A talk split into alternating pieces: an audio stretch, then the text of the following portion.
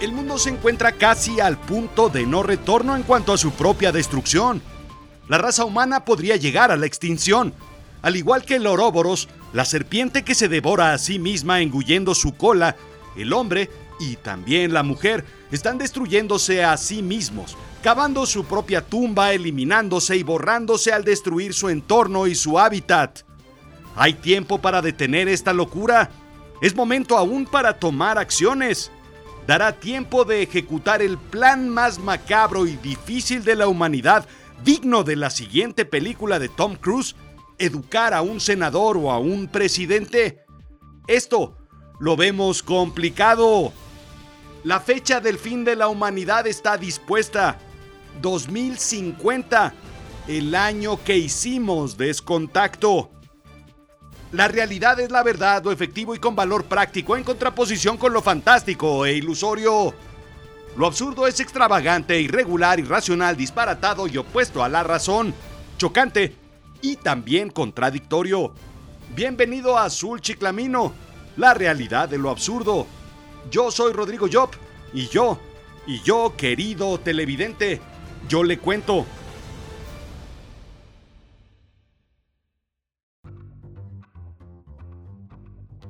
Se acerca mi cumpleaños y me preguntaba qué quería hacer. Déjame contarte, soy de la idea de que los cumpleaños se festejan siete días. ¿Por qué? Pues porque este es mi mundo y este es mi universo. Me parece terrible que ni el 1% del año se dedique al festejo de un cumpleaños. A decir verdad, el 0.27% del año. Nada. A veces es inconveniente tener un cumpleaños en lunes o martes, por ejemplo, por lo que hay que trasladarlo al fin de semana inmediato más cercano, ya sea anterior o posterior. Festejarlo una semana ya se va aproximando a un 2% del total del año, algo un poquito más aceptable. Pero hay años particulares, déjame decirte, hay años en los que es necesario que el cumpleaños se extienda de un día a 7 o a 10, abarcando ambos fines de semana, el anterior y el posterior.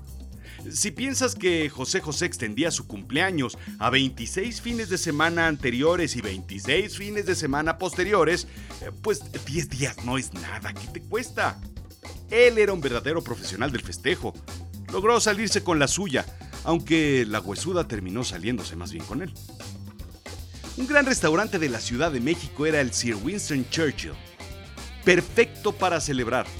Un martini, un filete Wellington y un chapulín. El emblemático pie de menta y chocolate que nunca me perdía para festejar. Único en ese lugar. Después de que la pandemia apareció, pues en realidad desapareció el restaurante. Nunca lo volví a encontrar en otro sitio. El pie de menta y chocolate. Moraleja, hmm, todo llega al final. Todo llega a su fin. Los festejos, el buen libro, los momentos maravillosos y también los malos y tristes. La alegría y el aburrimiento. Los restaurantes. El pie de menta y chocolate la belleza, la pasta de dientes, el buen podcast. Y así, la humanidad llegará a su fin. ¿O no? Scientific American explica que bien podría calcularse el tiempo que le queda a esta civilización con algo que denominan arqueología espacial. Al igual que se estudian las civilizaciones antiguas para entender el momento y la razón de su extinción, Muchos científicos aseguran que si mausaneáramos la información de otras civilizaciones avanzadas que han desaparecido en el universo, podríamos analizar el tiempo en el que llegaron al pináculo tecnológico, social y de conocimiento y así ver en qué momento estamos. ¿Cuánto nos queda? ¿Vamos en ascenso o en declive? Eh, que dicho sea de paso, si esto que estamos viviendo es ascenso, estamos perdidos y en el hoyo. El primer paso para asegurar la continuidad de la raza humana es identificar los posibles riesgos que vayan a romperla y eliminarla. ¿O no? Si quieres eliminar el riesgo de morir en casa, pues debes saber que el 75% de los accidentes suceden en el baño y por lo tanto poner esas florecitas de goma y lija por todos lados para evitar el resbalón pantera rosa. ¿Cuál es el riesgo de esta civilización? Bien, pues es muy probable que esta civilización, tal y como la conocemos, termine por una de cuatro circunstancias. 1. Catástrofe nuclear autoinducida. 2. Pandemia creada en un laboratorio. 3. Desastre natural creado en la Tierra o proveniente del espacio. 4. Cambio climático. Bueno, yo añadiría un quinto, la desaparición por redes sociales. Tan centrados estamos en las redes sociales que antes nos olvidaríamos de comer, de ir al baño, de respirar, que postear fotos presumiendo el cuerpo flexionado o la receta secreta, que ya ni es tan secreta, del pollo Kentucky. En fin, cualquiera de estos podría evitar permanentemente el disfrute del pie de menta y chocolate en mi cumpleaños. Lo que proponen los científicos es abandonar la Tierra, al menos un grupo de personas, para asegurar la continuidad de la vida. Algo así como los cuatro fantásticos, pero que no sean cuatro, eh, ni que sean tan fantásticos. Pero hagámoslo bien en esta ocasión, por favor, humanidad. Colón y otros marineros, navegantes, piratas, decidieron a fin de cuentas subir a sus barcos a los perdidos de la sociedad, borrachos, convictos y gente que no tenía nada que perder y que podrían encontrar algo en el otro lado a donde llegaran. Tal vez eso marcó la razón de la civilización actual. Con tales ingredientes, pues también, pues ¿qué esperaban que sucediera? El plan es recrear la Tierra en otro lado. Sería como entrar al baño de tus hijos y ver el desastre, la suciedad, el olor y decidir mejor tapiarlo y poner ladrillos en la puerta dejándolo ahí y construir otro nuevo en vez de limpiarlo. Así de lógicos somos los humanos. Ah, bueno, pero en fin. La principal idea es terraformar Marte si te interesa el tema, escucha el episodio 121 de Azul Chiclamino, donde explico completamente el proceso. Pero, ¿por qué debemos luchar, o mejor dicho, invertir porque la raza humana trascienda al futuro? ¿Debemos preocuparnos por cuatro o cinco generaciones después de nosotros en vez de ver por esta generación y la que sigue? Si ya no estamos aquí, pues, ¿por qué debemos preocuparnos por los nietos de nuestros nietos de nuestros nietos? ¿De verdad en el Renacimiento alguien dijo, hagamos un potro de tortura a una doncella de hierro? Esto verdaderamente le va a servir a la civilización del año 2000. Eh, no lo sé. ¿A qué tanto largo plazo debemos pensar e invertir como humanidad? La cosa es que ya vimos lo que puede hacer un pequeño bichito fuera de control en todo el mundo. El poder de la devastación es inminente. Una ráfaga de radiación solar, por ejemplo, puede simplemente borrarlos. O un Putin, quiero decir, un Putin cualquiera con un dedo y un botón puede cambiar el rumbo de la humanidad. El peligro es inminente y está ahí, aquí, ahora. Sin embargo, la información del fin de la civilización podría estar grabada de una u otra forma dentro de nuestro ADN.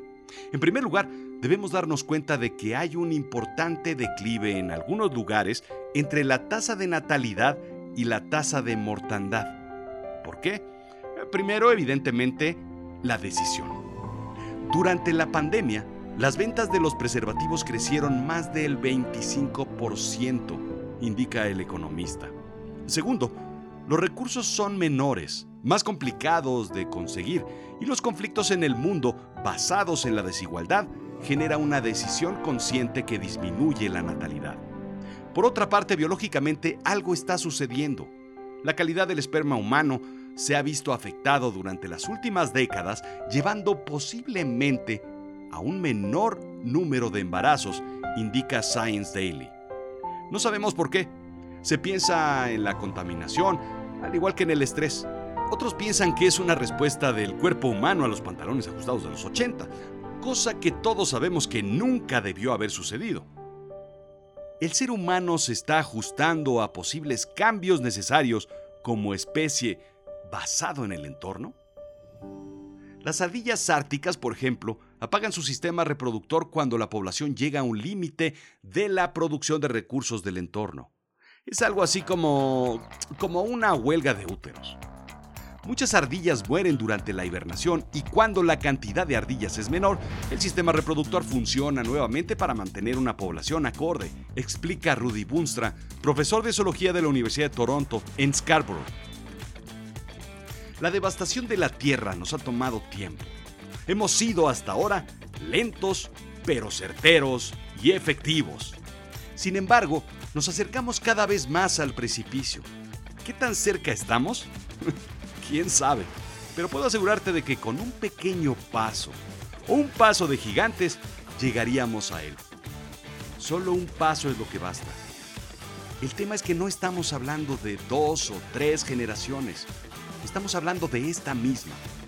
El cambio climático es la amenaza más inminente, una amenaza que nos atropellará para el 2050 si no tomamos acción alguna explica David Spratt, director del Breakthrough National Center for Climate Restoration en Melbourne, e Ian Dunlop, presidente del grupo de expertos de la Oficina Australiana de Efectos Invernadero en Comercio de Emisiones de Australia.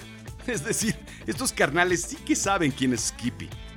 Sí, estamos a 28 años, nada más 28 años. Si naciste a principios de los 70 como yo, si bailaste la Macarena en una fiesta, si sabes qué es que te caiga el 20, si usaste cassettes o teléfonos de ruedita, si sabes quién es Fabiola, la muñeca que camina por sí sola, entonces es muy probable que veas el cambio climático con tus propios ojos. Lo sientas en tu propia piel. Por eso me angustia el pay de menta con chocolate. Ante una inminente falta de respuesta de los gobiernos y de continuar ignorando a los científicos, pronto la Tierra incrementará 3 grados centígrados para el 2050. Aquí es cuando los polos congelados desaparecerán por completo. Sequías matarían gran parte de los árboles, incluyendo una significativa parte del Amazonas, llevando a un ciclo de calentamiento acelerado. No existirá el pan bimbo normal, solamente habrá pan tostado, pues por el gran calor que habrá. ¿Te das cuenta? El 35% de la superficie terrestre mundial y el 55% de la población mundial estarán sujetos a más de 20 días al año de condiciones de calores letales, más allá del umbral de la supervivencia humana, explican Spratt y Dunlop. Eh, Dunlop, el que escribió el estudio, no el de los tenis. Así se desataría lo peor que hayas visto incendios, sequías, inundaciones, comunismo, minifaldas con medias y botas. Lo peor de lo peor. Un movimiento masivo de refugiados desatándose, más conflictos armados y bueno, en fin, ya te lo imaginas. Existe algo denominado deuda de extinción. Todas las especies llegan a un momento de extinción a pesar de estar en un punto de progreso. La causa suele ser una reacción tardía a la pérdida del hábitat.